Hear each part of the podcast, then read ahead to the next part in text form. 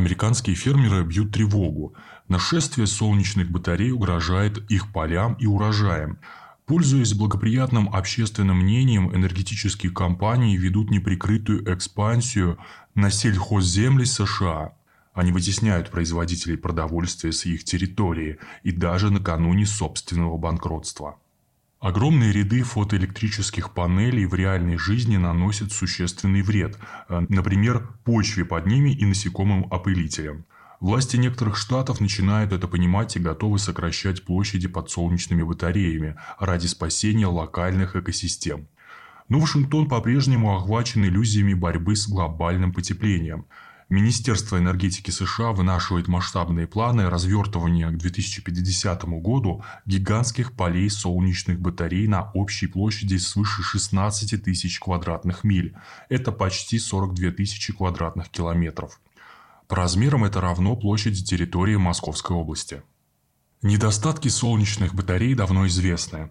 Это и низкая эффективность, коэффициент использования установленной мощности не более 20%, и полная бесполезность ночью. А если вспомнить невозможность иной деятельности под батареями, деградацию фотоэлементов со временем, необходимость постоянной чистки батареи от пыли и снега, низкую экологичность полупроводников, содержащих свинец, кадий, галлий и мышьяк, то сложится представление о части проблем, которые усугубляются, когда речь заходит о гигантских полях и солнечных батарей на сотни гектаров применительно к сельским угодьям.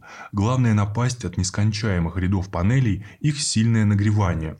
Поля из фотоэлементов требуют активной системы охлаждения с хладагентами, насосами, вентиляторами. Жить рядом с такой электростанцией – сомнительная радость. Но даже если фотоэлементами заставлены безлюдные пустоши вдали от домов, избыточное тепло бьет по земле и ее обитателям. Фермеры из-за нашествия солнечных батарей опасаются, что земля под ними никогда больше не будет пригодной для выращивания сельхозкультур. Отдельная беда с насекомыми-опылителями. Энергетические компании высевают под своими батареями растения, привлекающие пчел, шмелей и бабочек, но через три года все это превращается в заросли сорняков.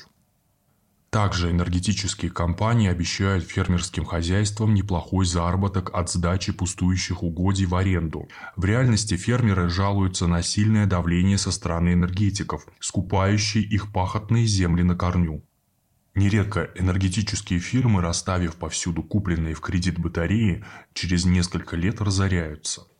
Так случилось, например, с испанской Абенгоа, построившей в Аризоне в 2013 году на полуторамиллиардный кредит от правительства США солнечную станцию Solana Generation Station на 280 мегаватт размером 780 гектаров.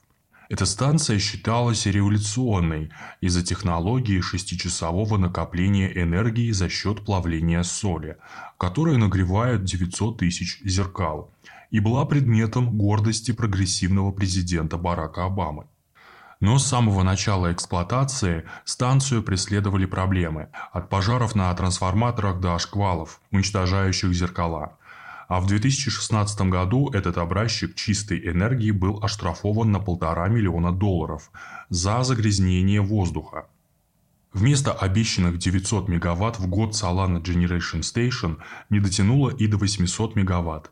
В конце концов, Абингоа объявила в конце 2015 года о своем банкротстве. Вашингтон полностью вписался в глобалистскую стратегию по изменению климата и сам является главным ее проводником. Перед страной стоит амбициозная задача – сократить выбросы СО2 на 95% к 2035 году.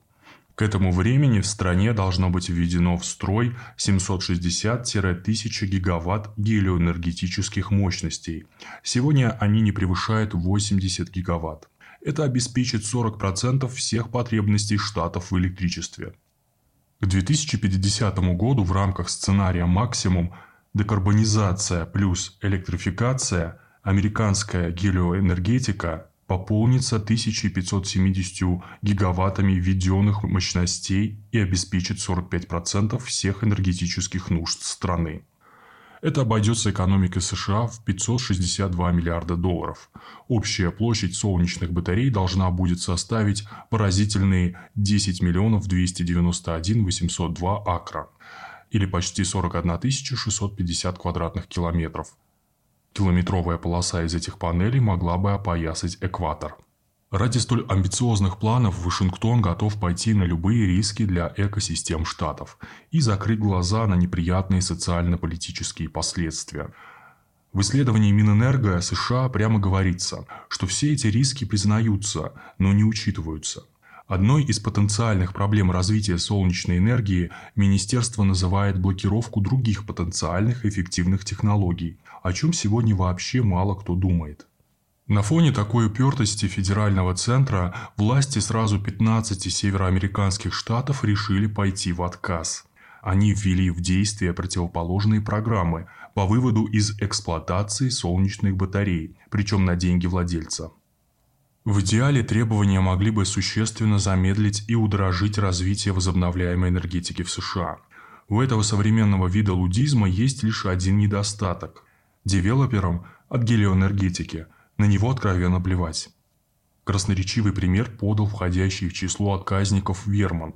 Предыдущий губернатор штата, демократ Питер Шамлин, дал солнечным панелям зеленый свет. При нем энергетические компании легко добивались разрешений на строительство, невзирая на мнение местных жителей, и суд вставал на сторону крупного бизнеса. Журналисты начинают задавать вопросы, кому же все это выгодно.